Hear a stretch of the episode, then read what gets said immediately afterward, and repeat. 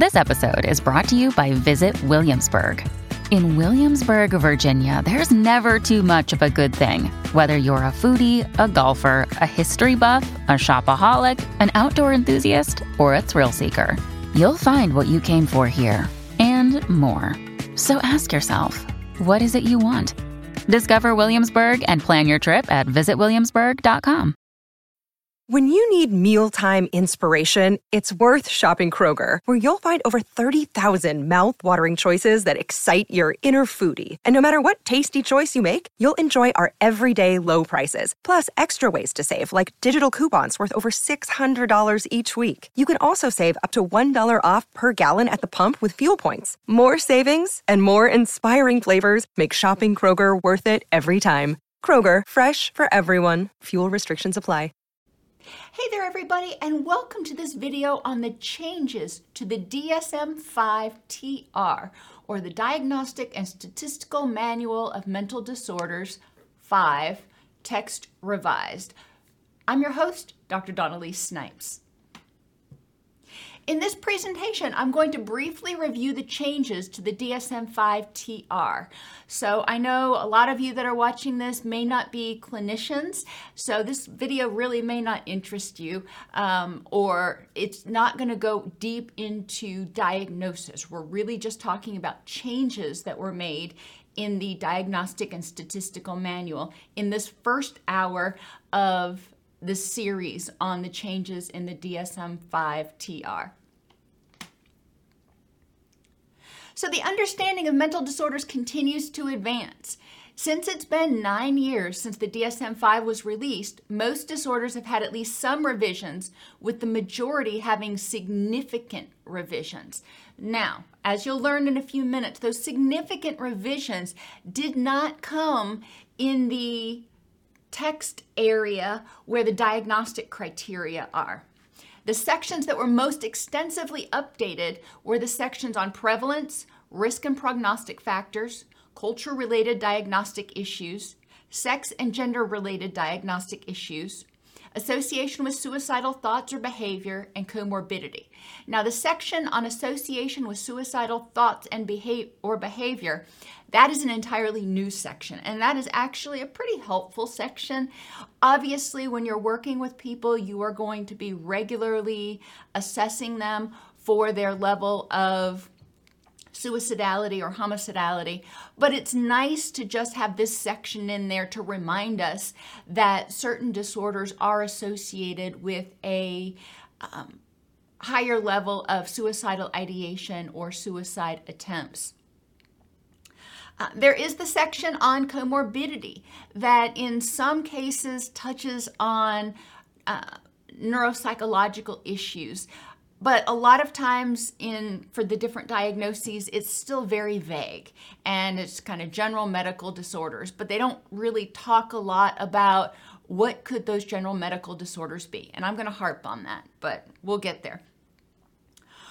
The prevalence data was updated. Now remember this text it appears was finalized uh, in 2016 and then it went through the review process and everything after that. So the data that we're getting in here is from 2016. Now I want you to think about what's happened between 2016 and now. A lot of crap has happened. So the prevalence rates are likely for a lot of disorders are likely going to be higher. That being said, just bear that in mind prevalence doesn't really make that much of a difference in diagnosis. If somebody meets the criteria, they meet the criteria, whether it is 1% of the population or 21% of the population doesn't really matter. It just gives you an idea, maybe when you're educating them about the disorder, about how prevalent it is. Risk and prognostic factors helps you when you do your clinical assessment. You can look back and see that um, Sammy had these risk factors for this disorder. So that's supporting information for your diagnosis. Um, just because somebody has a risk factor does not mean they are going to develop the disorder. So you're not using risk factors as diagnostic tools but they are adding support to your understanding and adding support to your diagnosis. Sex and gender related diagnostic issues. Uh, we'll talk about this more in, in a few minutes. They do talk in many disorders about the differences in diagnostic rates between the two biological genders, as well as difference in presentation, in symptom presentation that is often seen between the biological genders. Uh, but we'll talk about how that might be a little quirky in a minute. And then comorbidity I already talked about. So there are there's a lot of information in there. And if you are really wanting to understand a particular diagnosis like ADHD or um, autism spectrum disorders or schizophrenia or whatever, this gives you a pretty succinct synopsis of what might be going on and things for further research. This does not tell you the DSM 5 TR nor any of the earlier versions tell you everything there is to know about XYZ diagnosis. It tells you these are the characteristics and these are some things that we know are associated with it. And if you're treating somebody with this, you may want to take this into consideration and do further research. In terms of organization, the DSM-5-TR is still arranged in recognition of the underlying vulnerabilities and symptom characteristics across the lifespan. So where you found it in the DSM-5 is going to be in the same place in the DSM-5-TR. So for people like me who really get used to, you know, do I open in the front, the middle, or the back of the book to try to find this? Um, it's still going to be in the same place. Of course, you can also buy the tabs that you put on so you can easily see each section, but I've always just been too lazy to do that. The changes comprised in the DSM-5-TR unfortunately date back to 2016, so it appears that new research in the field of neurobiology, the impact of the microbiome, etc., is not included. In graduate school, a general rule that I was taught was that seven year old research is considered out of date. Now, cognitive behavioral therapy, for example, doesn't change. However, um, the people with whom we are using CBT does change. Um, our understanding of the causes of things like depression and um, autism spectrum disorders and stuff also evolves very, very rapidly. So, information that is in the DSM 5 may not be inclusive of all of our uh, current knowledge. So, it's really important to be willing to go to PubMed or somewhere else and do some research so you understand all of the potential causative factors um, and recommended treatments for the disorders that you're teaching. Another big change the ICD 10 CM codes are now used. They're not using the uh, DSM codes and the ICD 10. So they've just adopted the I- ICD 10 codes, which is going to be uh, a learning curve for a lot of people who are used to only using the DSM codes. And some of the ICD 10 codes changed since the DSM 5 was originally released. So it's still in the DSM uh, in the ICD 10, but the uh, some of the some of the numbers um, are, are different. So it's important to not assume you know what code you're supposed to use. It's important to look it up. You can also go to the ICD website and look it up there. Now, another little caveat the World Health Organization formally adopted the ICD 11 in May of 2019, and it was to be effective beginning January 1st of 2002. So the DSM 5 TR is just now coming out and is using the DS is using the ICD 10 codes. Way too many acronyms here. Um, however, the rest of the world is already starting to segue over to ICD 11. It'll be really important to check with your insurance provider or insurance uh, payors to figure out which version of the ICD code they want, whether it's 10 or 11. There was no information I could find about when the grace period would be over and there would be forced adoption of the ICD 11. So, to summarize, since I tripped over my tongue a couple of times, uh, the codes we used to use in the DSM, like 295.40, are now no longer there. The only thing that we have is the ICD 10 codes, and that's what you're going to use um, to denote the particular diagnosis. So let's talk about some more of the updates. A lot of the updates were what I will call semantic. Um, autism spectrum disorders. The person must meet all three criteria for criterion A. It used to say the person must meet the following criteria. Now they have the word all in there to emphasize that the person needs to meet all three criteria. Disruptive mood dysregulation disorder. Now, this is one of the few where the diagnostic criteria actually did change. The appropriate age range used to be um, up to 12 years of age. And now in the DSM 5 TR, the appropriate age range is now 6 to 18. So, disruptive mood dysregulation disorder can be diagnosed all the way up through the 18th birthday. PTSD for the child. Now, this is another one of those semantic ones because they felt like the wording was redundant. So they eliminated the phrase for children six years or less. Witnessing cannot include through media such as television or movies and must be witnessed in person. So that's just a redundancy that was removed. Um, why am I telling you? Because it's in the summary of DSM changes. And I will link to, in the classroom, uh, if you're taking this as a class, I will link to the DSM changes um, document. And if you're just watching it as a movie, or as a movie, gosh, as a video, I will put a link in the video notes to the PDF from the APA that summarizes the changes in the DSM 5 TR. PTSD. Um, exposure through electronic media still does not count unless work related. So that's not a change.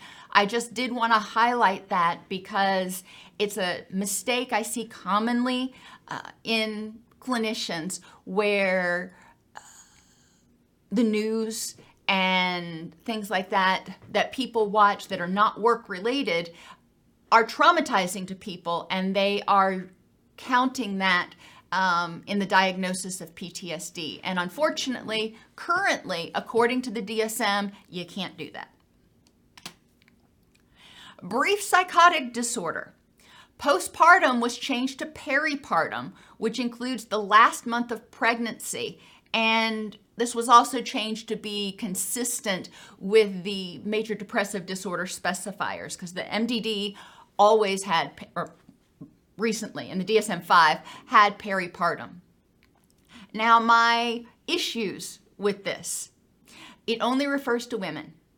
Men do get postpartum depression too. There's research on it, and I am I have hyperlinked to but one of many studies. Additionally, according to the American College of Obstetrics and Gynecology, you'd think they would know, uh, postpartum depression can occur up to one year after birth. But the DSM still says that we're diagnosing it the, the month prior to birth and the four weeks after birth. Uh, so there's a big disconnect there. And I bring that up because even though the DSM says, you know, the, we have this eight week window here. I think it's important for us as clinicians to be aware of the fact that uh, the medical community sees it as much farther than that, and I don't want us to um, potentially not screen for or notice postpartum depression if it's occurring. Uh, major depressive episode with mixed features. Nearly every day is stricken, leaving during the majority of days. Um, it used to say nearly every day during the majority of days, which obviously was redundant. So they just took out that redundancy. Bipolar disorder. Now, you may think this makes a difference in diagnostic criteria, you may not. However, it is what it is. The phrase goal directed was eliminated from manic episode. It used to talk about an increase in goal directed behavior. Now it just talks about an increase in behavior. Additionally, wording of severity specifiers for manic episodes was changed. Now, you may think it's similar enough to the old way that you don't see a big difference. I think this simplifies it a lot for people when they're trying to figure out what uh, severity level to apply to the to the diagnosis. So mild, minimum criteria are met. Moderate, the person is exhibiting significant increases in activity or impaired judgment during the episode. So with mild, they're just barely kind of meeting those criteria. You're thinking, is this a significant increase in energy? Yeah, they're they've got a little bit more going on. Moderate, there's a significant increase, and and it's obvious. Severe, nearly continual supervision is needed on a daily basis to prevent prevent the person from harming themselves or others. So obviously severe is pretty clear uh, in the specifier. Bipolar 2. Now remember with bipolar two, with bipolar 1, it's the person has to have had a full-blown manic episode. Bipolar 2, the person has to have had a full-blown depressive episode, but they never have a full-blown manic episode. They're hypomanic. Bipolar 2 uh, specifiers have been changed. Now it includes anxious distress, mixed features, peripartum onset, remember four weeks before, four weeks after. Uh, so those describe different things, and you can have a lot of these. Somebody with bipolar disorder can have anxious distress, it can have an onset peripartum, um, and it can be rapid cycling. So you want to make sure to identify all of the specifiers necessary in order to paint a thorough clinical picture. Seasonal is also on there, and that describes a, a pattern. And the seasonal, we'll talk about later, is not due to seasonal stressors like grief that's triggered. Um, seasonal is often um, triggered. We see the seasonal pattern as a result of um, circadian changes often. Bipolar 2, depression. They have added a whole lot of specifiers for depression. We have anxious distress, um, depression with that has melancholic features, depression with atypical features. Now they don't explain these very much eh, either, um, and and they never have. They have mood congruent or mood congru- that mood incongruent psychotic features, mixed features, catatonia, peripartum onset, rapid cycling, or seasonal. They do note in the DSM 5 TR changes that the seasonal pattern specifier now applies to all mood episodes, not just depression. So when we're looking at uh, specificity. We used to think of seasonal affective disorder and think depression and think, okay, that's the only thing that's seasonal. But they've found that uh, mania and hypomania can also have seasonal aspects to them. So, seasonal is included as a specifier for both poles uh, that the person experiences. The specifier does not apply to mood episodes. The seasonal specifier does not apply to mood episodes linked to seasonal psychosocial stressors like seasonal unemployment, holiday grief, you know, triggering memories of a loss that they've had, um, something that may come up uh, during that time. Major depressive episodes are often characterized by a prominent loss of energy, hypersomnia, overeating, weight gain, and carbohydrate craving. In the DSM 5, they forgot typo uh, to put loss of energy. So in the DSM 5, it says by a, by a prominent energy. Um, and instead of prominent loss of energy. So that's what's added there. But I think clinical judgment would have led you, as it led me. I didn't even realize there was a typo because I just read over it, um, seeing that loss of was there because that's what I expected. Severity specifiers are only refer to major depressive episodes, not hypomanic episodes. So when you're doing your diagnosis, you've got all these specifiers, but then there's also a section for severity and it's referring to the depressive episode that the per- person's experiencing.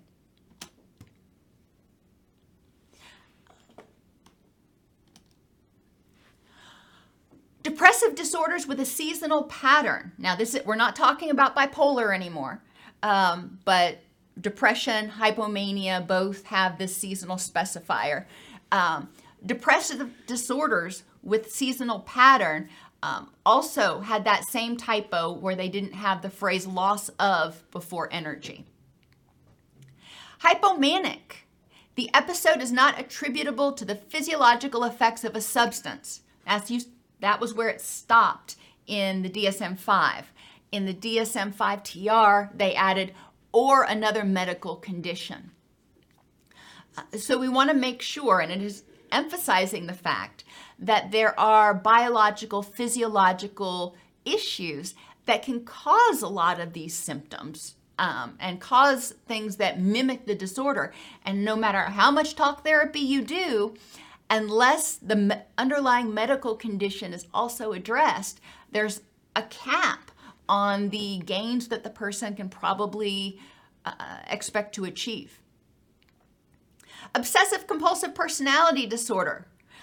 This is in the section three in the new formulation of personality disorders.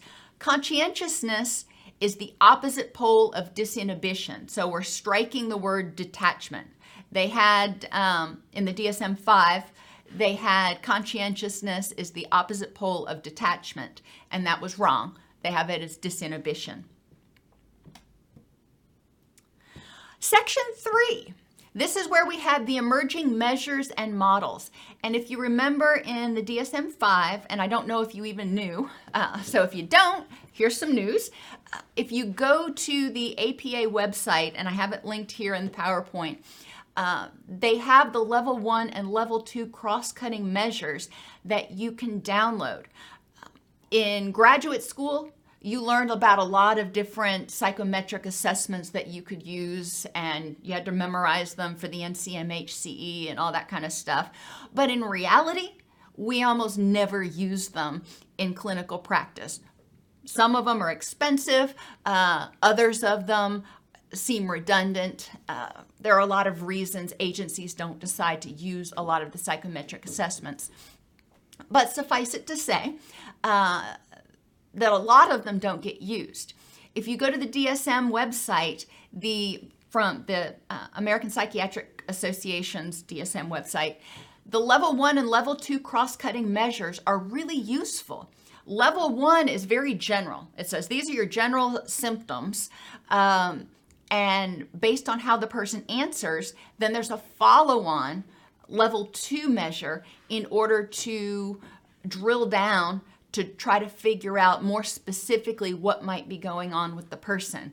So it helps you narrow the field some so you're not looking at the DSM, which is now over a thousand pages, and going, ah, where do I even start? So it can be very helpful. Those um, uh, cross cutting measures are free to download to use, so that's great. Uh, they did on those delete the male or female checkboxes. They didn't really serve a purpose, but they are trying in some ways to get away from the binary conceptualization of gender.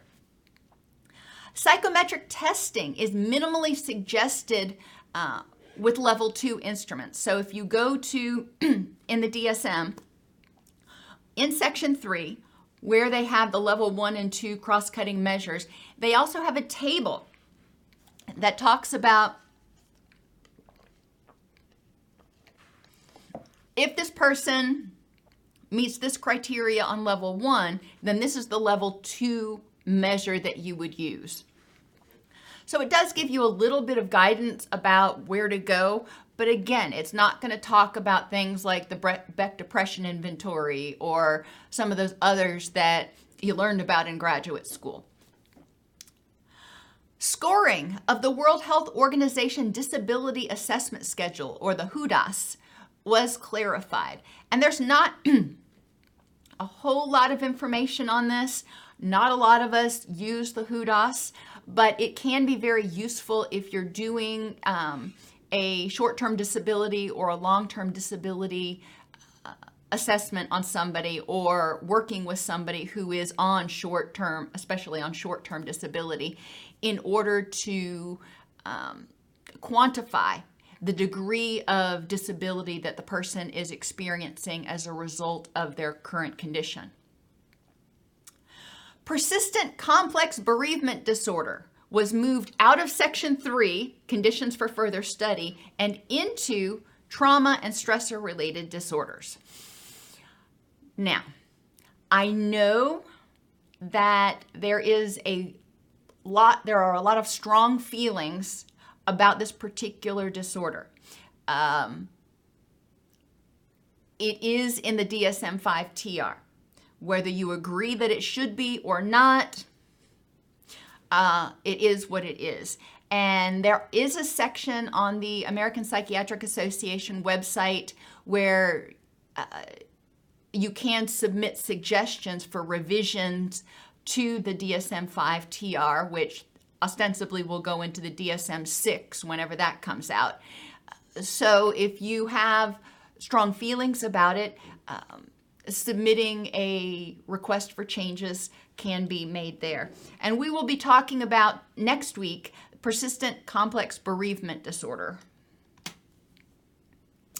The cultural formulation interview added to the definition of culture the cultural background of the healthcare providers and the values and, assumptions embedded in the organization and practices of healthcare systems and institutions may affect the clinical interaction.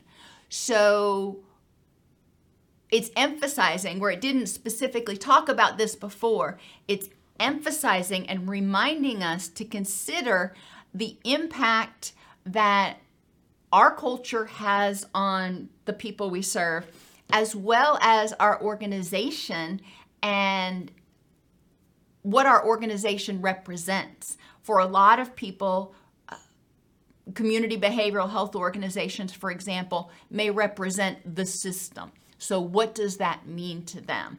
What does going to a therapist mean to them? The, additionally, under the um, clinical formula- uh, cultural formulation interview, it added that the CFI may help clarify or identify divergent views of symptoms or expectations of care based on previous experience with other cultural systems of healing and healthcare. So, other cultures may approach treatment of depression or anxiety or other mental disorders in a different way. And the CFI helps us bring out um, people's beliefs about what might be effective in treating their pre- presenting symptoms and maybe what have caused it. Potential mistrust of mainstream services and institutions by individuals with collective histories of trauma and oppression. Um, this is also um, indicated or assessed in the cultural formulation interview. So we can start gaining some understanding about how how trauma and oppression are impacting our the presentation of our client, how they're presenting to us, whether they're presenting to us, and what might be needed in order to establish rapport. Cultural concepts of distress describe ways individuals report and understand experiences of illness, including idioms. And I thought it was interesting. One of the idioms they actually gave was burnout. And we've heard a lot over the, in recent um, weeks, months about burnout. And it's important to understand that burnout's really it's not a diagnosis in the DSM. So when somebody says I'm experiencing burnout, that can mean a lot of different things. So we need to ask them more specifically, what does that look like for you? Um, perceived causes and culture related syndromes um, are updated throughout the text. So if there are certain um, issues that might be more uh, prevalent in one culture over another, those are um, noted. Understanding cultural concepts of distress enhances identification of individuals' concerns and detection of psychopathology. Some cultures tend to somaticize their symptoms more than they talk about emotion. So they talk more about their low energy and their pain and their lethargy it's important to recognize that. It's important to recognize each culture's concept of mental illness. Even my grandmother, for example, uh, she came from a time when you didn't talk to other people about your stuff. It was shameful to go to counseling. So, understanding what it was like growing up uh, in back in the 1920s and 30s is really important to understand the client that if you're working with a client from that from that time. Accurate diagnosis can also be enhanced using cultural concepts of distress. Collection of useful clinical information can be gathered by understanding particular idioms that people use. Like if somebody says to me, I'm burned out. Um, I have an idea what that means. I have an idea that we're looking at um, depression with anxiety features going with it, or maybe just straight depression. So that gives me a little bit more to talk about, or a, a little bit of a direction for questions that I might ask in a semi structured interview. Rapport and engagement um, are enhanced with by understanding cultural concepts of distress because we can speak the patient's language. If they're saying burnout, you say burnout.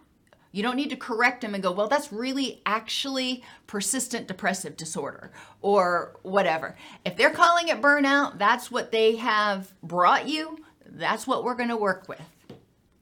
Uh, therapeutic effectiveness can be enhanced because we start to understand all of the factors that are contributing to this person's presenting symptoms, what they believe is causing those issues, and what they believe might help them.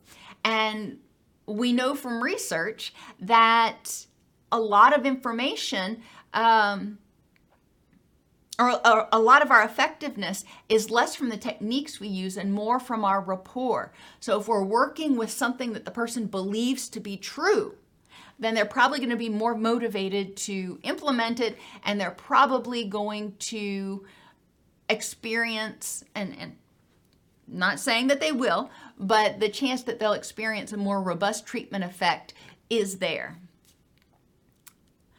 Understanding cultural concepts of distress also enhances what I call the trajectory of clinical research. It helps us figure out what do we need to study. So, since burnout came up, all of a sudden there's been an explosion of studies on burnout. Uh, as people start to embrace things and use these idioms or present with these issues, then we start I hate to say validating them, but that's kind of what happens. We start saying, oh, maybe there's something to this. And research starts to expand. And cultural concepts of distress can also clarify cultural epidemiology. That is, what disorders tend to be more prevalent in which cultures. And then we can start looking at why is that and what confounds exist. Remember, culture is not just race or ethnicity or, or those things, it can be very granular. So, based on a person's ethnicity, their geography, their socioeconomic status, their, you know, we can go on. They may have a very different experience and a very different culture than somebody, you know, somewhere else. So somebody who lives in Miami has a very different cultural outlook about a lot of things often than people who live where I do, which is a very rural town you know, about 30 miles outside of Nashville. Very different cultures. The cultural formulation interview gathers basic information that will help the clinician integrate culture and social context into the diagnosis. And it's not a long um, interview. I would encourage you to integrate it into your assessment process. It takes like maybe 10 more minutes. Other conditions that may be the focus of clinical attention are included to be responsive to all concerns identified by the CFI. So it helps us get a more um, comprehensive look at the biopsychosocial picture of what's going on with this person. In terms of culture and racism, the term racialized is used instead of race or racial to highlight the socially constructed nature of race. The term ethno-racial is used throughout the text and denotes groups that combine ethnic and racialized identifiers. Additionally, the words minority and non white are removed because they describe social groups in relation to a racialized majority and perpetuate social hi- hierarchies. The word Latinx, Latinx replaces Latino or Latina to be gender inclusive. However, just a side note, according to a Pew Research poll in 2002, just 4% of people say they prefer Latinx to describe the Hispanic or Latino population. The majority of people responding said they preferred the term Hispanic. So it is important to ask the person not just assume that because this is the term used in the DSM, this is the term that your the people you serve will will prefer. So make sure to ask. Cultural norms that may impact degree of perceived pathology are reported. Um, some people will, if they're only having minor symptoms, they will minimize, deny, you know, suppress it. Uh, because that's the cultural norm. The cultural norm is to suck it up, buttercup, so to speak. And it's important to understand uh, what that might mean. So, somebody who is presenting in your office may minimize their symptoms because they don't want to seem crazy. And, and so, we need to understand the cultural norms around. Um, their presentation as well as what they what they perceive as pathological. Remember in the DSM it says causes clinically significant distress. Well, to whom? Uh, we, we need to understand what they consider problematic. Now, if they're in our office, probably, if they're voluntary, they consider what's going on problematic. The risk for misdiagnosis when evaluating people from oppressed or ethno-racial groups is also noted. So in several of the dia- diagnostic um, entries, it does talk about issues that might lead someone to misdiagnose one thing for another. For example, with ADHD, uh, based on a person's ethno racial presentation, uh, some people are over diagnosed with conduct disorder versus ADHD um, when they when they may actually have ADHD. It's just assumed to be conduct disorder. So it emphasizes the need, again, for us as clinicians to look back at our own personal assumptions. So the good, the bad, and the ugly. Good. The DSM 5 TR is somewhat more user friendly. Instead of using the term executive functioning, it actually gives examples of the behaviors that you're looking for. It did add a section regarding suicide risk, and I like I said, I think that is helpful. In my opinion, bad. The data is more than 6 years old. The ICD 11 is out and very different from the ICD 10. And I haven't found information about exactly when full adoption of the ICD 11 will take place, but it's out there and it started being adopted in, in January of this year. Now, the link here takes you to the ICD website where you can search. So, you have a DSM 5, DSM 5 TR, you need the IC, ICD code. You can go to the website, you just type in the nomenclature, you know, major depressive disorder, and it will bring up the ICD 10, uh, ICD 11 codes for you. I'm frustrated personally that it does not include differential diagnosis from medical conditions that could cause similar symptoms. So, you know, you have, for example, depression, um, depressive disorder caused by a medical condition. Well, if you don't know that hypothyroid can cause symptoms of depression, then, or um, certain type vitamin D deficiency or anemia, or there's a whole bunch of things that can cause symptoms of depression, then you might not know that that's a more accurate diagnosis. So it would be helpful, um, and I'm hoping in the six they will do a better job of uh, identifying, you know, what physiological issues do we need to rule out? Because a lot of our people have not had a phys- full physical in years. It, it's rare for me to be working with somebody who says, "Oh yeah, you know, I get my my physical annually." Yeah, not so much.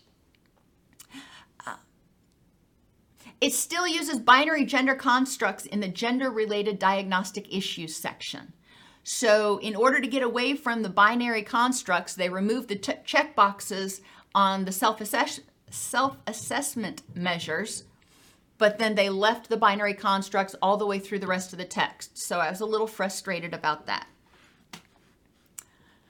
Sometimes it gives measure- measurable facts like 75% of patients or 50% of the time.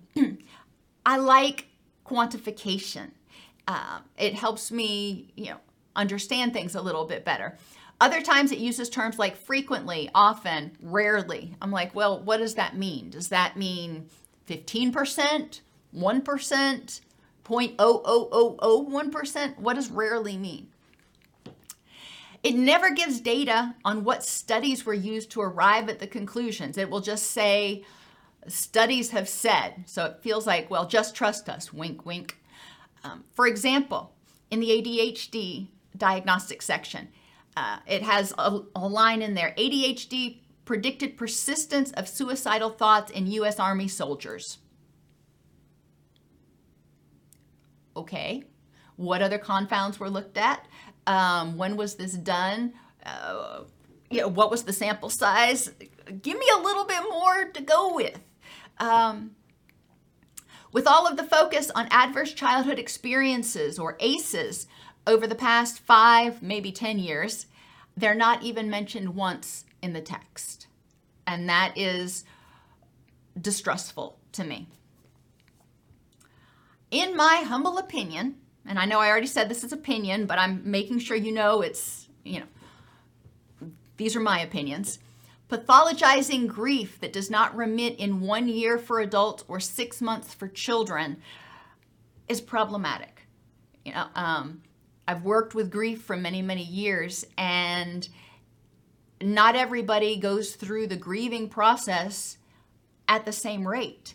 And there's complex grief when there's been, you know, when a when a child dies, for example, that very often takes more than a year for the person to substantially move on. My opinion. In conditions for further study, internet gaming disorder is still relegated back to conditions for further study. Neurobehavioral disorder associated with prenatal alcohol exposure, still in conditions for further study.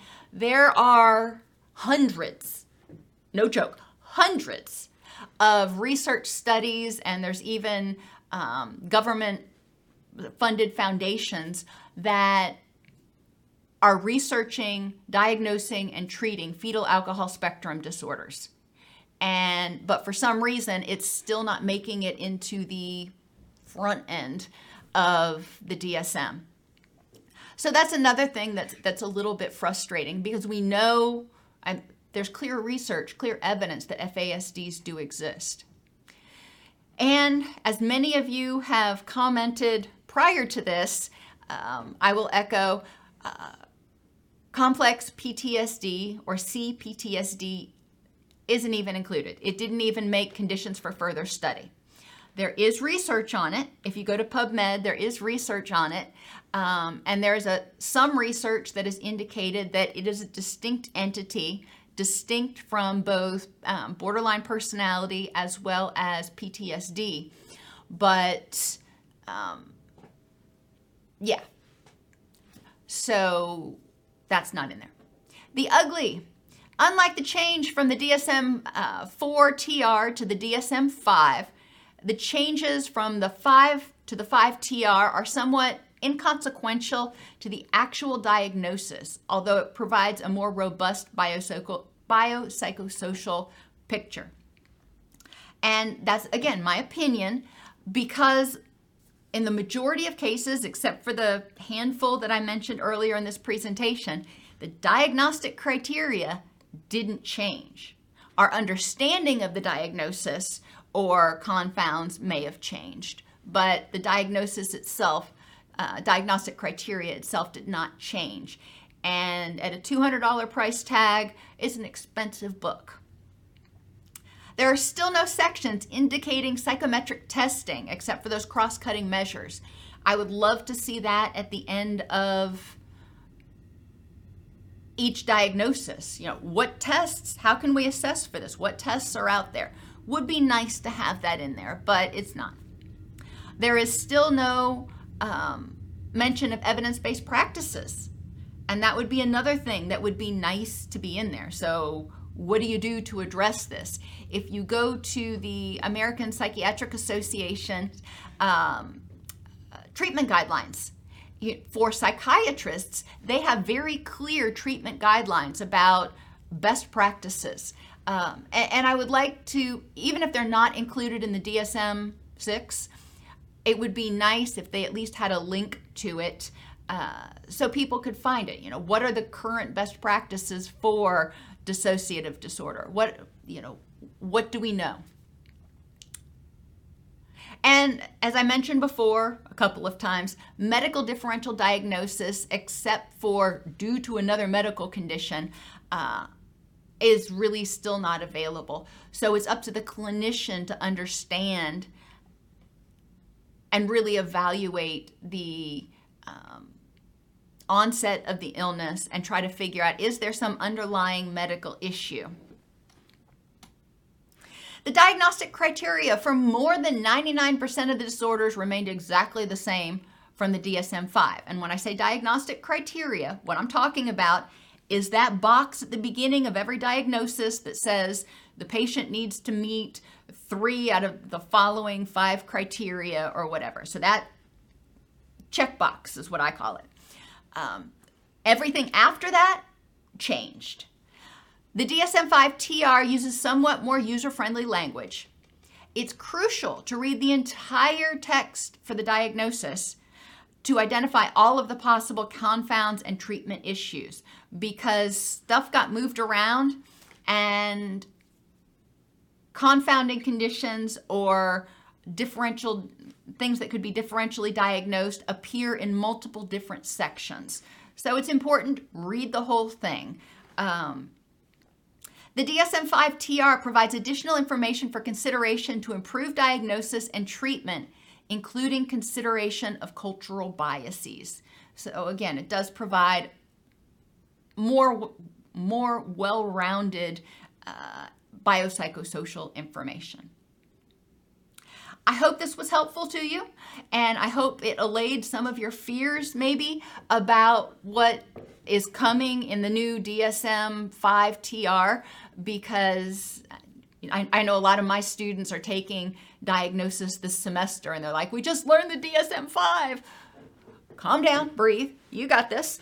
Um, and I hope you're as excited as I am about it, that they are they have con- done some updating. They are adding some more useful sections, and they are starting to consider, or at least make more prominent. Maybe they always considered it. Make more prominent the uh, fact that general medical conditions can contribute to it. So, anyhow, thank you for being with me. And next week, we're going to go on to the more fun part, I guess you can say, and we will be talking about depressive disorders and the um, prolonged grief disorder that are in the new DSM 5 and everything you need to know about that. I will do a follow on video after that that talks about interventions. So each week on Wednesday, we are going to talk about the diagnostic criteria only. And then there will be another video, hopefully on Friday of that week, that talks about um, biopsychosocial interventions that are currently identified as best practices. Have a great day.